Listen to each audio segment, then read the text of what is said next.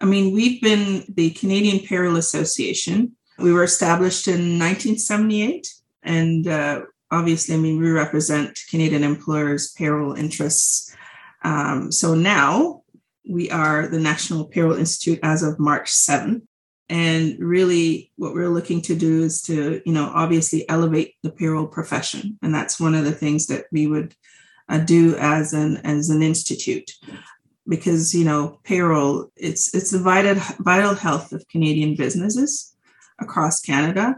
And we want to be setting the professional standard of excellence in terms of sharing critical expertise. So we thought you know changing it from the Canadian Payroll Association which has been operating extremely well and very successful over the years and just you know part of that transformation uh, as elevating the profession itself i think it's important for us to move towards that step as we look to you know um, elevate the profession in itself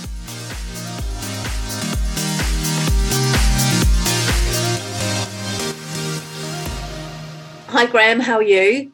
Hi, Mel. I'm well, thanks. How are you keeping? I'm I'm good. I'm I'm on my well, I'm not COVID positive now, but I, am having the lovely side effects that everyone's reported with COVID. So uh, um, if I sound a bit funny, you know why. Um, but it's great to see you, and we have a great uh, woman in payroll today, Janet Grosset. So hi, Janet. Great to meet you. Hi there. Thank you. Thank you for having me. So maybe if we just jump right into to your history, and um, I thought we might come at this at a, at a different way uh, today, and, and I wonder if you could just tell me a little bit about your first pay slip, not your first job in payroll, but what was what was your first pay slip? Wow, um, my first pay slip was I used to make two dollars and sixty five cents an hour. I started to work when I was 15 years old and I was working at McDonald's.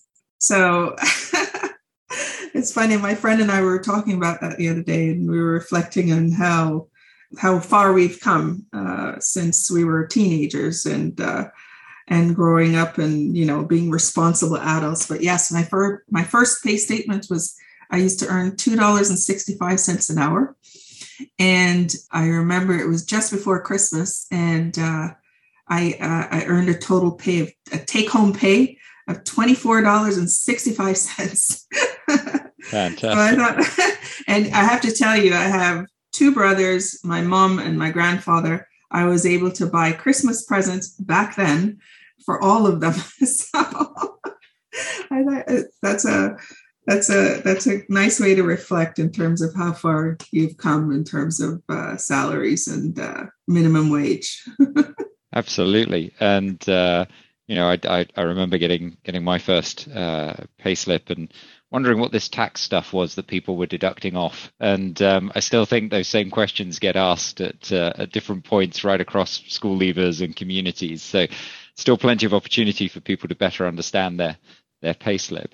Um, so, how how did you go from McDonald's to um, moving into payroll? So, um, in terms of my background, I'm originally from Jamaica. I migrated to Canada when I was eight. I finished up high school. I really wanted to be a DJ on the radio, but that fell through. I ended up obtaining my systems degree uh, from DeVry. I worked for a local union, and um, you know, the accountant was actually going on vacation. So I, you hear a lot of these stories how you kind of just fell into payroll people aren't really choosing payroll as a profession, but you know, the National Payroll Institute, we're working to change that. Um, and so he was going on vacation, and he asked me if I wanted to look uh, um, to process payroll while he was away. So I said, okay, no problem. So I started doing it. I loved it, um, and the rest is history. A few years later, I completed my.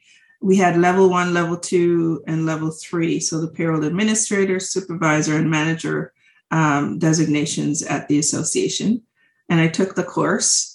And um, now we are the National Payroll Institute, and I got my certified payroll manager uh, designation in 2011 when I started working here. So prior to that, I went to work for several organizations, uh, moved up the ranks from payroll administrator to supervisor. Then I ended up working for ADP as a service delivery manager in the outsourcing group.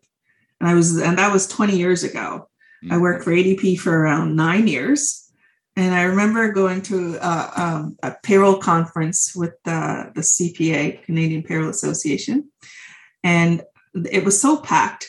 There was no room to sit, and I, I remember walking up to the front and sitting at the head table with Stephen Van Alstyne, who is my VP of Education now, and also the president or, of the American Payroll Association. And I was in such awe. I said to myself, I would just love to work for this organization someday. So here I am 11 years later and counting and working for one of the most successful associations in Canada, uh, the National Payroll Institute. I couldn't be more happy. Fantastic. So it's it's intriguing this start. So the accountant goes on holiday and says to you, "Would you like to run payroll whilst I'm on vacation?" Um, I, you had a systems degree, so this this was a fairly easy thing for you to do, or or did you have to full panic? How do I do this? Do you well, remember what that experience was like? Oh, absolutely. In terms of uh, making that shift from because I was doing programming, I was doing office services, I was handling benefits. So it was kind of like a natural progression for me in terms of learning the payroll function. Uh, uh you know, and we didn't have time clocks back then, right? So I'm kind of aging myself. So everything was all paper based, uh, paper based timesheets. We had to get approvals. I remember filling out the, the document, sending it into the bank so that people would get paid there wasn't um, there wasn't anything called direct deposit back then, um, so a lot of people got paychecks back then. And so you know, in terms of how payroll has transformed and technology has transformed, can really shape the way you progress in your career as well. So that was that was an eye opener for me. I'd never done payroll before. All I know is I was getting my paycheck every two weeks, and everything was good. it was accurate, it was on time, but I never knew how to process it. So I had the opportunity to do that and, and I, I just ran with it. I loved it after that. And, and I'm guessing that that that first payroll run went quite well. Otherwise, you would have had a you know the old oh, yeah. payroll story that when everything goes yeah. well, no one says thank you, but if it doesn't, you have a queue at your desk. So it went well, and and and you love doing it. Can you? What about it? Do you do you find compelling? Is it the complexity or how much it changes? Has it been the the journey from doing things on paper to doing things through technology? But in the early days, what was it you loved about payroll that, kept you in it? Well, I think for me, I, I chose it as a career after being um, after being submerged into the, the field. I felt that it was a good way to start a career. Um, and I wanted to see where it could take me. Um, so, you know, well over 25 years ago, um, I think it's actually more closer to 30 years um, that I've been practicing payroll. And in terms of the technology and the transformation, I remember having stacks of timesheets to go through, uh, going through um, spreadsheets. And it wasn't even called Excel, it was called Lotus 123. I remember doing things on mainframe systems, not in the cloud. So, so things like that um, that have transformed and really shaped payroll. And I think really and truly is to to see um, you know employees that they're happy receiving their pay and making sure that it was accurate and and on time. I think that was that's one of the key elements of being a payroll professional, and just impacting people's lives in terms of um, you know, ensuring that they're paid uh, accurately and on time, and so that they can, you know, have uh, um, an impact on the economy. Because without their pay, you know, they would they would be there wouldn't there wouldn't be um, uh, there would be people uh, in, in financial uh, distress if their pay wasn't accurate and on time. So having that experience um, for um, individuals was what, and I love, love interacting with people. Um, I just like to, I think I'm just a people person. So I thought it was important for me to, um, to go through and, um, and manage my career and ensure that I was uh, in that space of um, paying payroll professionals and then of course, the, the, the Canadian Payroll Association, now the Institute, um, helped me progress through that stage as well. So they have three different, uh, back then they had three different uh, designations. Mm-hmm. Um, and I was in the old program. And then I took the certified payroll manager program, the CPM program, back in 2011, and it completely changed my career, um, provided more opportunities, obviously, in terms of my growth. Um, but I felt it was important to do that if I wanted to um, progress uh, throughout my career. Mm. And and in that career, it, it's it sounds like you, you you started out and you were running an in-house function or working in an in-house function, and you had a direct relationship with those employees that you were making sure they got paid accurately and on time. So you get that immediate feel good from the job of of seeing people living their lives around you. Um, you then progressed through payroll outsourcing and payroll services. So, how did that move um, shape your perspective on payroll? Because it's seeing it from a slightly different angle and, and perhaps seeing um, more or a wider variety of types of payroll because you're no longer just in one function you're working across organizations so what did you take away from from that experience that was the that was the pivotal moment in my life, I think. Um, when I went to work for ADP, um, I, I, was a, a, service delivery manager. Um, and I think when I left there nine years later, I had about 600 clients. And there were various complexities. I mean, you could have a payroll of 10 people that was complex, more complex than 100 people we ran different payroll frequencies, so weekly, biweekly, semi monthly, monthly, on request payrolls. And we did payrolls from start to finish. So, in other words, you were not just inputting the payrolls, you were also producing their their annual um, T4 slips and their relevé slips uh, for those in Quebec on an annual basis, and also um, their record of employments as well. So you got to, to learn so much because there was such a wide variety, uh, various complexities across Canada. Um, and that really shaped my career in terms of uh, my growth um, within the organization and then eventually coming here to the Institute. Hmm. And, and on that journey, has it always been Canadian payroll? And I know there's a lot of complexity in, in Canadian payroll between, you know, you just touched on on the uh, Quebec versus uh, maybe the Ontario, uh, the provincial uh, approaches. Um, did did it cover U.S. payroll or more global payroll, or has it always been Canadian focused? Yes, for myself personally, I only um, I only took Canadian payroll. I do know a little bit of US payroll, uh, cross border payroll. Um, I think I just know enough to be dangerous, but I'm not an expert by any stretch with respect to US payroll. Um, so our focus here at the Institute is is typically it is Canadian payroll from coast to coast. mm. And and so this move towards being the National Payroll Institute, Mel, we've we've touched a couple of times on this development of the profession. And when we spoke with Zenny, how the the, the academic routes are developing in in Sweden. Um, so perhaps share with a, a, few of the listeners what what's your current responsibility inside the the, the NPI, um, and then we can talk a little bit more about that in in some depth. Uh, so uh, my current role um, within the institute, I've been I'm going on my twelfth year. Um, so my role is manager of compliance services and professional development. So in my role, I'm, I'm responsible for managing the compliance services and professional development department, uh, where we deliver programs and services to our members that meet their payroll knowledge needs and requirements. I also manage our InfoLine group. So our InfoLine group is staffed with nine fantastic payroll compliance advisors um, I also have an education content specialist, a document specialist, and a bilingual administrative assistant. Uh, and we support our members. Uh, um, I work closely with other departments uh, with respect to um, turning content into knowledge um, and also dealing with conference programming, webinar development, and also um, payroll certification content review.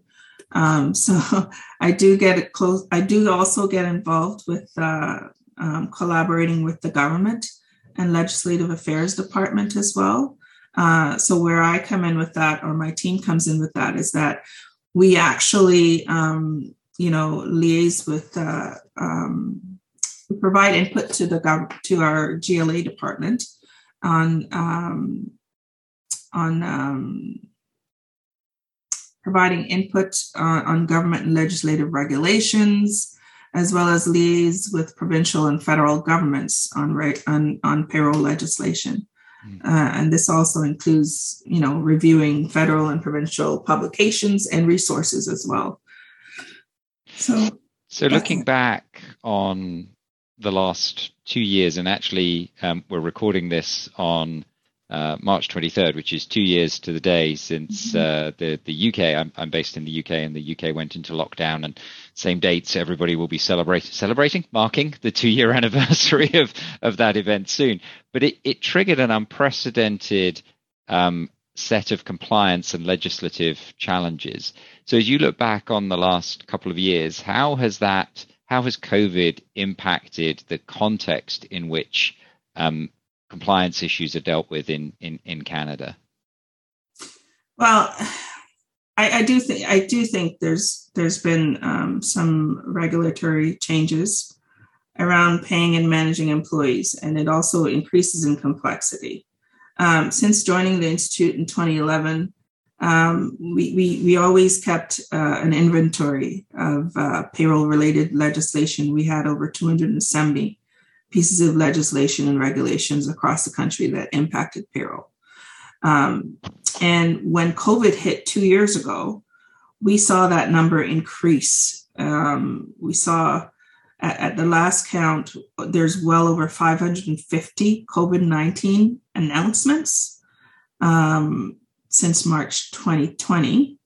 Um, and this included the creation or expansion of federal government programs, or new legislative requirements for provincial and territorial programs. So uh, it impacted a lot of employers. Our info line, we you know we answer inquiries. We that year we had over fifty thousand inquiries, um, and we saw close to forty percent increase of inquiries that came in from employers wanting to know about those changes and how it impacted them. So, cross border uh, and in Canada, we're seeing a shift in uh, employees changing where they work and how they work. Employers were faced with massive layoffs and closures as a result of the pandemic. And there also became a shortage in in demand skills. So, employers were seeking to actually retain and uh, top employees.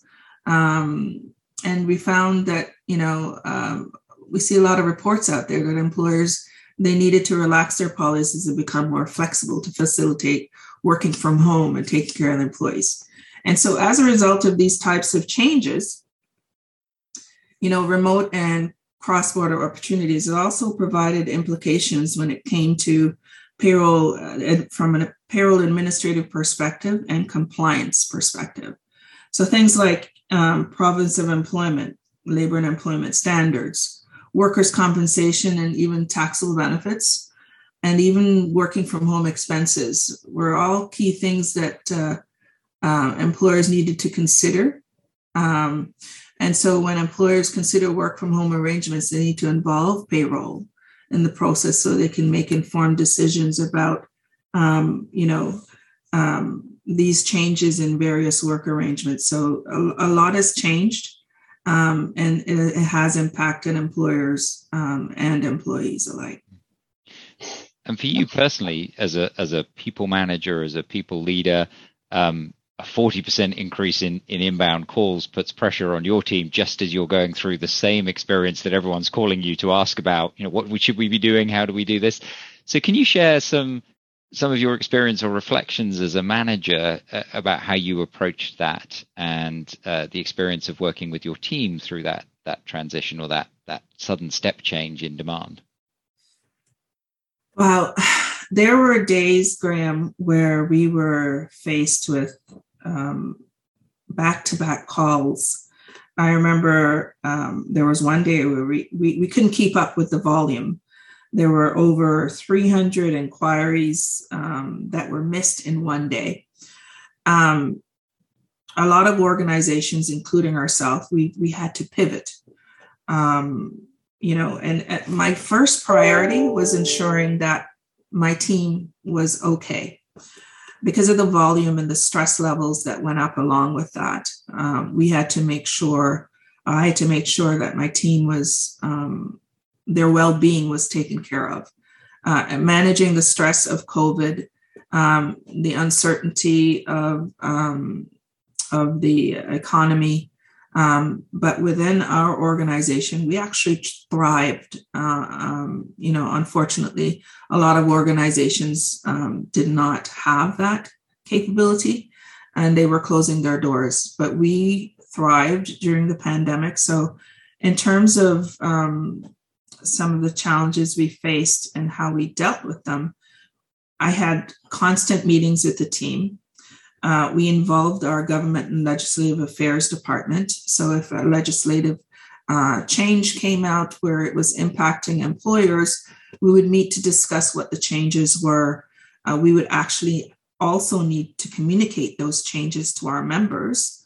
Um, so we uh, we have our late breaking news that is on our website that um, employers and organizations can go in and find out what those legislative changes were. So we were constantly making updates, communicating to our members, communicating amongst each other, but we were all working remotely. And, um, you know, the effect of working remotely, um, what came out of that is that I felt that our team became a lot closer. Um, we were more collaborative. Um, and we had conversations and email exchange of emails with respect to how to deal with a, a specific question and how does um, uh, in terms of best practices for organizations um, and, and, so that collaborative nature of the team is still um, extended even to today um, two, two years later um, and how we've pivoted in terms of um, our delivery method for our professional development seminars. We went from being in class to being online.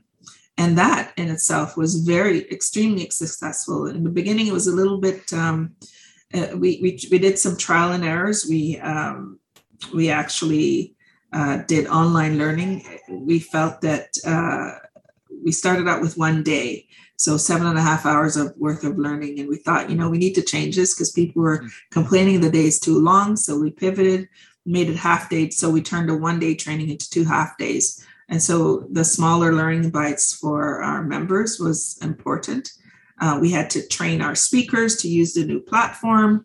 Um, and so we're constantly changing and evolving. So a lot of learnings came out of that, uh, not just for my team, but also for the speakers as well in terms of how we educate people. So we're going to be doing a lot more changes as we move along as well. Mm.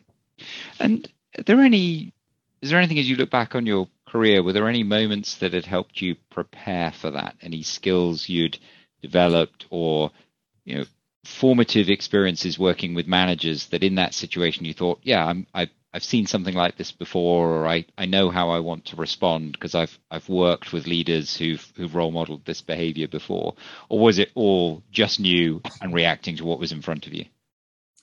Well, you know, um, COVID, um, I think it put a lot of people and organizations on their heels. I think uh, um, learning how to pivot, um, learning how to think quickly and make decisions uh, in terms of you know uh, your work um, but mainly for me it was managing people mm. and knowing your staff. I think you know also having that empathy towards employees is, is was extremely important.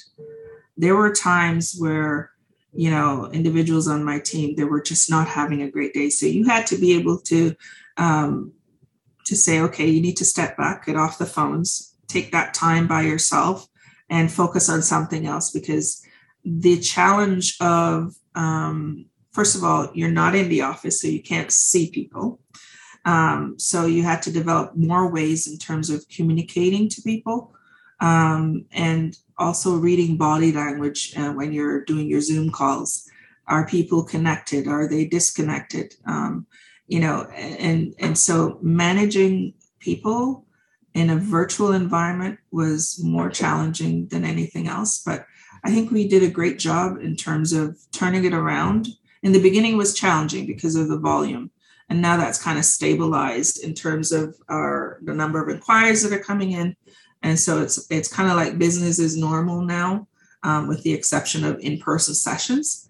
Um, but um, in terms of my role and the impact um, that I feel that I had on the team, was basically um, people skills. Um, I think, you know, um, as a leader, it is important for you to have an awareness and an understanding of your your team mm-hmm. um, in terms of how they do their work, what are their strengths, what do they need, um, how can you develop them further, how can you push them to do um, a great job so they go from good to great and how do they elevate uh, in, in terms of their profession and their learning as well. So it's important for us to for us to keep that connection mm-hmm. um, and keep that conversation open and also have frequent dialogue. You're not just doing you know a once a month call or every three months keep in touch with your team um, and you know provide that uh, support that they need and that's a really interesting balance between being supportive and being flexible, but also pushing them, pushing them to be great, pushing them to go from good to, to great. So I want to I want to ask you to look back on your career, and you don't have to name a, an individual, but um, a manager that you worked with, someone who's managed you, um, that you learned from. Um, think of a specific example, and then what what did they do that made them good at that in the environment that we all operate in, in terms of this payroll world and the corporate world. Um, what what made them a good manager? What makes them memorable to you now? I'm going to go back to ADP because I think that's that was one of the most um, pivotal moments of my life. Uh, um, so as I said, I worked in the outsourcing group, and um, my manager at the time, her name was uh, Marion Saint Germain. Um, she was our operations manager for the comprehensive outsourcing services department at the time. And she she actually gave me an opportunity so to to work at at uh, at ADP and I am forever grateful because it, it, actually propelled my career even more by providing me opportunities that I had never had before uh, in term in the payroll field. Um, so, from learning uh, payroll across all jurisdictions, um, she provided us with the learning, the tools we needed uh, to ensure that we were successful. Um, not just myself, but my other colleagues as well. And of course, you know, um, she she was able to foster our growth. Um, she was understanding. She was empathetic. She was, um, and, and she also became a very close friend um, unfortunately, she passed away, and um, it really impacted myself and also our team. I remember, um, you know, uh, when we had the services for pretty much uh, three quarters of the team was able to make it. Um, so that just shows how important she was, not just for myself, but for the entire team on a whole. So she she was she was actually my mentor uh, in my role at uh, at ADP. Uh, but I've had a quite a few uh, uh, mentors along the way. But she was the one that was that provided the most impact mm. to me in my career.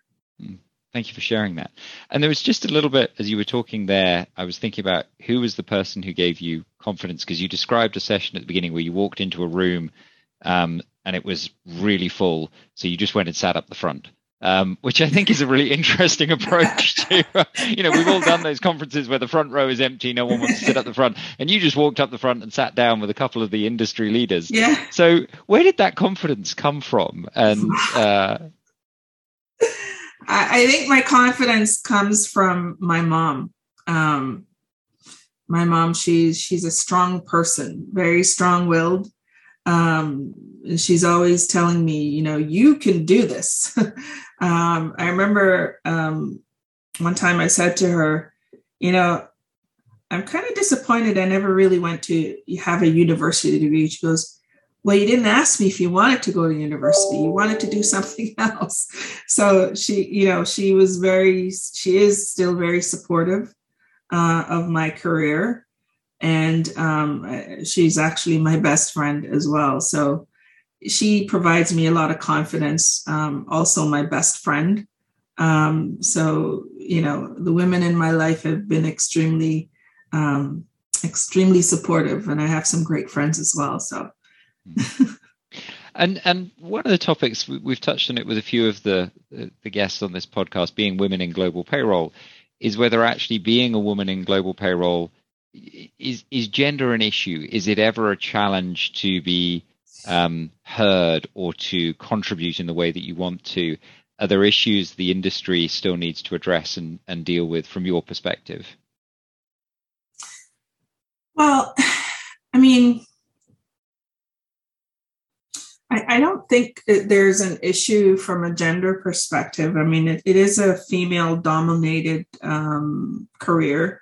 I, I, see a lot of, uh, I see a lot, I see, I see some shift in that in terms of uh, men actually getting into the payroll field as well. Um, I mean, when we, when I go to conference, I certainly see more women than I do men. Um, but there is that shift that is happening. Um, in the payroll field as well. And we see that as we look at the enrollments in our certification programs. Um, I do have on my team, I only have one gentleman on my team. Um, and he's fantastic. Um, so it provides that you know balance on our team. But I would like to see more men uh, get into the field of payroll. Uh, I'd like to see younger uh, people actually start out their careers in payroll as well. So I think um, you know providing the the necessary um, training um, is important in terms of um, um, um, either upskilling and informing organizations about the importance of payroll and the role that they play in the organization.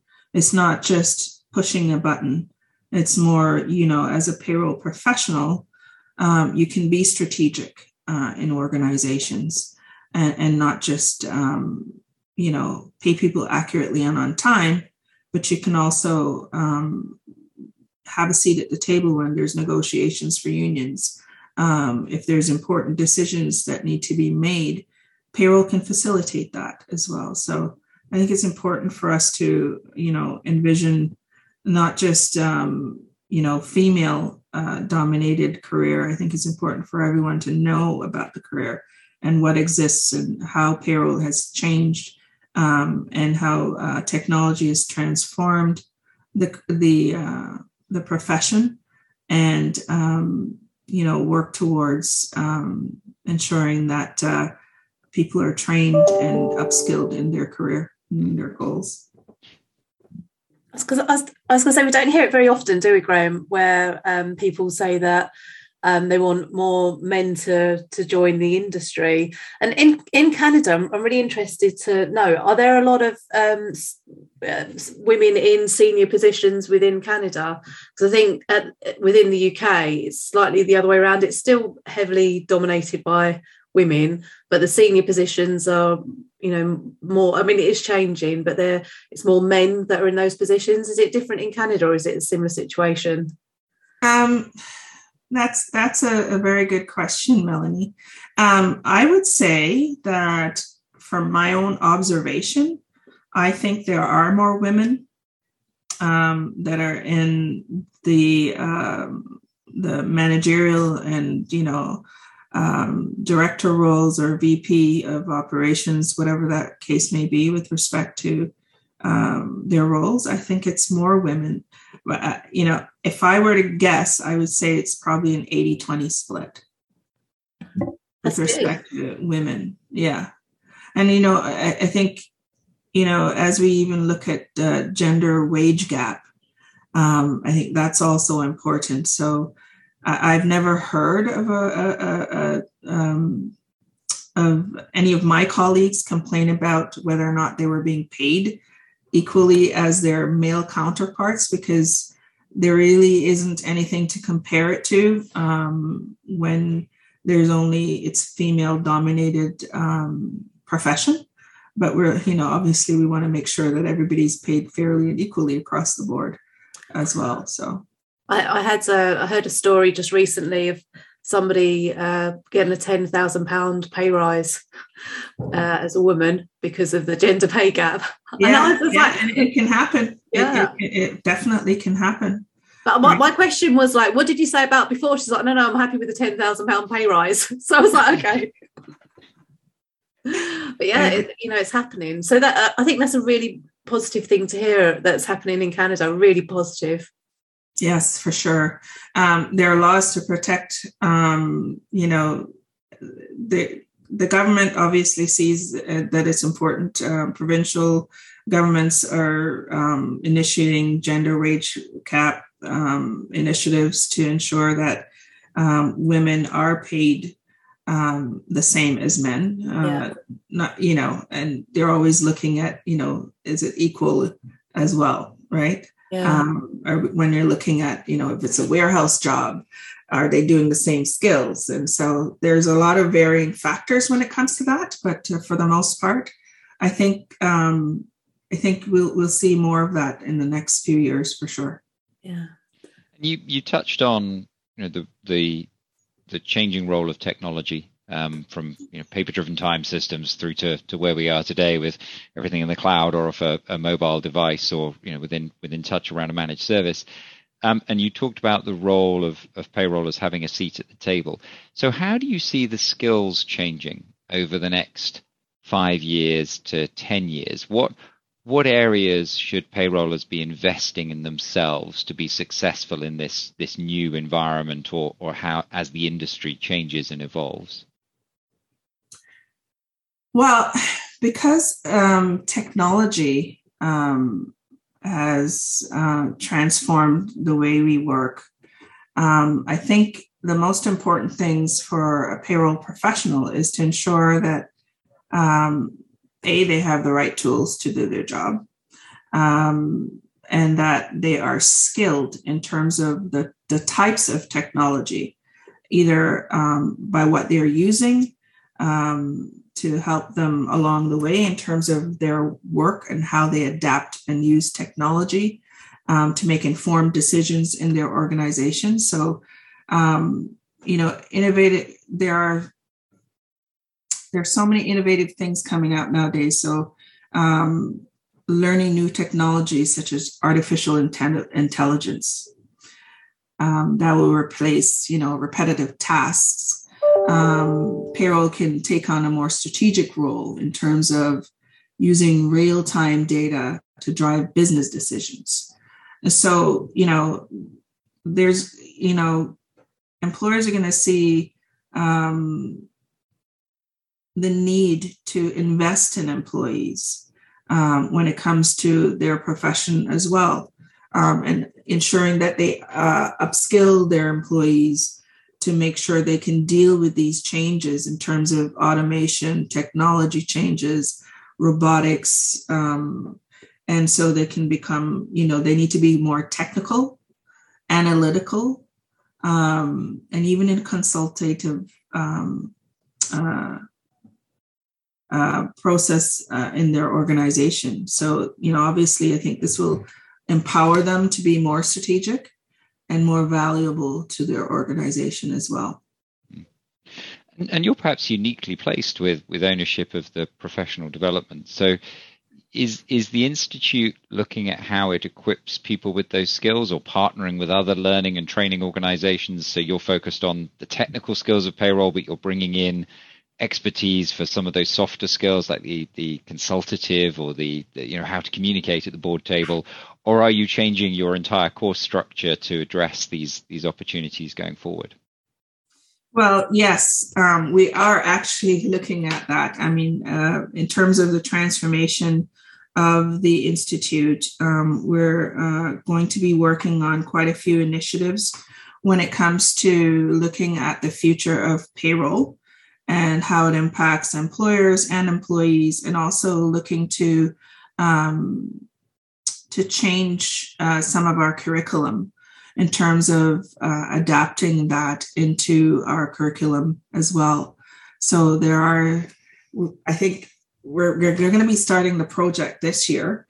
And it's, it's obviously going to take a few years for it to really um, get off the ground, but uh, we're definitely going to be looking at um, ways that we can enhance our material.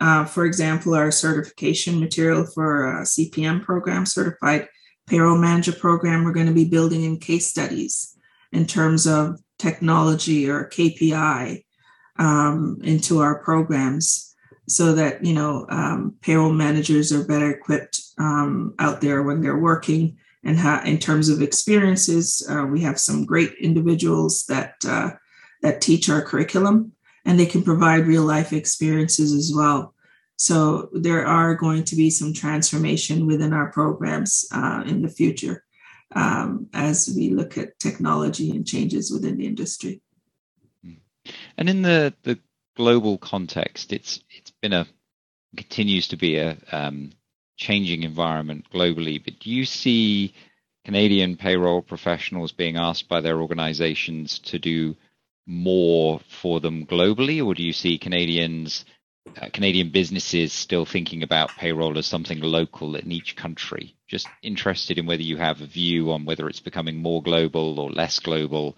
as a, as an overall industry in in Canada. Well, I mean, certainly for larger organizations, I think there are um, there are definitely opportunities for them to um, have uh, payroll in each country. So on a global scale, they'll probably have payrolls. Like for example, the banks they have payrolls in different countries. Um, so we'll see a lot of those organizations that the larger organizations were that are more equipped um, to have you know full service uh, global payroll um, departments um, and obviously i think it's also um, important for you if you do if you are in the payroll profession to learn as much as you can. If you do get an opportunity to get your foot in the door especially when it deals to global payroll because i mean it is changing. Um, we see we're seeing a shift in terms of where people work. Um, so, you know, some organizations, um, they may be shifting from Canada, moving their operations to the US, uh, and vice versa as well. So you may see that shift as well, um, especially COVID may have impacted that. Um, and they may move their operations overseas as well. So, you know, I think it's important for, for them to, for professionals to ensure that they have the right skills and for organizations to make sure that uh, um, payroll professionals are, are, provided the tools and the training um, to ensure that they can uh, adapt um, with the changing needs for their organization. I, I think that that training and development of the individual payroll professional and that that encouragement to look globally is is interesting. I think if we look at the first wave of global payroll, it was very much large scale established enterprises who already had offices around the world and were then looking at better ways to manage their payroll. It's been very interesting in the last few years to see the emergence of some of these very fast growth organizations and how they're planning global from the start. Um, and, but they're actually quite small businesses to start with, with quite small populations. But they're trying to put in the foundation and do the work right so that when they're a big business, they're they're fully global. But of course, that means you might have a relatively inexperienced payroll professional working for a relatively small business with huge ambitions, and it can put enormous pressure on the payroll professional to to extend and adapt globally. So I think it's it's great that the institute is thinking about that, and I know Mel, the, the work the Global Payroll Association does is is very much about encouraging that global community and uh, giving a place where those people can come and ask questions beyond their national borders as well. Yeah, absolutely. I think that's really important to do that. Mm-hmm. And, and I, Sorry, Janet. I was just going to say, I think people are still learning as well, which I think I'm sure you're finding that, Janet. So you, you could be processing a payroll in Canada or the UK, and then all of a sudden you got a knock on the door from one of your bosses to say, "We're just employing somebody in China. Can can you do that, please?" And, and they've never had any experience of that. Is that the sort of thing you're you're coming across, Janet? Well, you know, um, because I work and mostly on the compliance side, yeah. like we don't process payrolls here at the institute. Um, so we're more dealing. We turn content into knowledge. So we train people in in Canadian payroll legislation. We never go across border, no. so to speak. But we do have our sister organizations who actually run their programs here. So, for example, the American Payroll Association and also CIPP, um, where they have introductory programs. But um, in terms of leveraging um, that skill set. Um, again, I don't see it as often, but I've heard of it from some of my colleagues. Yeah. You know, especially, um, you know, if they're working in the outsourcing group, uh, you know, organizations, they can call up and say, I have an employee in China, just like you said. How do I right? Well, there's few things you need to consider, right? Um, so you know they do have the, that capability at some of these uh, payroll software providers in terms of global payroll mm. and managing um, global payrolls as well, which is really interesting. And certainly, as as you saw that. Uh, that move from what 270 pieces of legislation that impact payroll in Canada to I think you said 550 COVID 19 yeah. announcements in the space of the last couple of years, if you're operating in 10, 15 countries, that's literally hundreds of, of new legislative inputs oh, that yes. businesses are having to respond to from small and simple um, you know, changes through to something as complex as, you know, you touched on China, the, the PIPL um, privacy legislation that's moving through there. So it does make for a, an almost endless level of, of complexity and fascination, which I think is one of the key um, attractions of, of, of, payroll and we touched on you know your experience of the early days of payroll and just running that payroll. And there is something about it that ability to directly impact how people are paid that makes it a very rewarding career and that comes through in all these conversations. I was with um, Zeni, who um, has a similar role to you, Janet, and Zenny works um, for the Swedish Payroll Association. And um, she said during COVID, she felt like that she needed to be a lawyer because of all the different um, compliance changes, trying to speak to the government, trying to have a handle on it. She, she, said she was up at eight, you know, obviously she was up earlier than eight, but she was working from eight in the morning till 12 o'clock every night during that time just to get her head around Swedish payroll and what was actually happening. So I can imagine you're working long hours at, at some points. um, yes. Uh, I think and for us in particular because we have over 20,000 members. Yeah. And um, you know, as we're getting the news from the government, they're calling us. They want to know right away what are those changes? Uh, what does it mean for me as an employer? So it didn't provide us enough time for us to dissect the legislation. They were calling right away. I heard this announcement. What does it mean for me? How? What am I? What do I need to do? Uh, how does it impact my organization? How does it impact my employees? and so we were getting that constantly. And so, you know, being able to communicate in real time um, with uh, our members is is is extremely important. Um, our info line is open from 8:30 a.m. to 5 p.m. When we came in the next day, we had literally you know hundreds of voicemail and emails that were coming in in terms of employers wanting to know how did this changes impact me? Um, so we we were able to obviously communicate with the government in terms of getting clarity around some of the changes and what it meant for employers.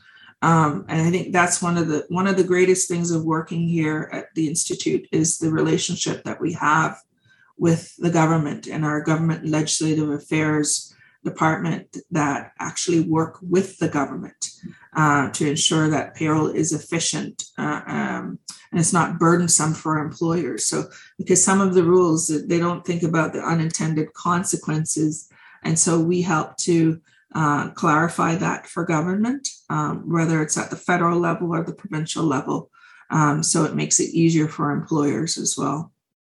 Hmm. And although I think we're we're we're beginning to emerge from the other side of COVID, I don't think the world is getting any less complex. um, just with thinking about current affairs and some of the challenges in in in the world. But we're coming up on time, and and um, one thing I'd, I'd, I'd love to get a sense of is um, what advice would you offer your your younger self? What what might you have done differently or more of through your career in payroll? Um, well, I think I, I you know what I think as my younger self, I wish there was uh, a way for my school to be aware of payroll as a profession. So that didn't happen. Um, but I think it's important, you know, as a younger self, what are some of the things that I would do? I more than likely save more, uh, have some kind of financial literacy. Um, I didn't get to do that until in my early 20s, 25 or so.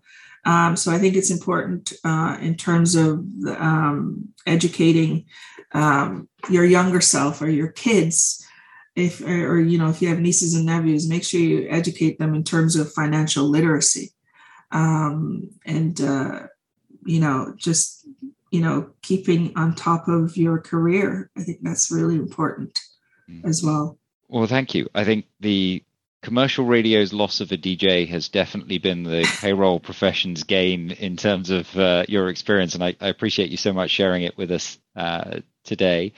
Um, Mel, I, have done a lot of the talking. You, you, you, said at the start you're under the weather a little today, but uh, any any further thoughts or, or, questions? No, I feel like I could spend another hour. I think maybe we might have to have another podcast with you because I'd love to see what you think sure. about how how to bring in the next generation. Because I think there's yeah. there's a, a, great actually maybe we should have a couple of them, one of the other people we've uh, met before, and get you all on to to have a discussion about the future and how we, we get people into payroll. But it's honestly, it's fantastic, Janet. Thank you so much Thank for you. Thank time. Thank you so much for having me. I really appreciate this. I think it's uh, um, this is my first time actually doing this, so I'm really excited to see what the end result's going to be. Uh, and thank you very much for uh, allowing me to do that. I appreciate it. You did a great job. Thank you. Thank you. Thank you. This podcast is made possible by ADP Global Payroll, giving you the confidence and transparency to transform global payroll into an engine for growth. Begin your journey at adp.com forward slash worldwide and connect with your local global expert.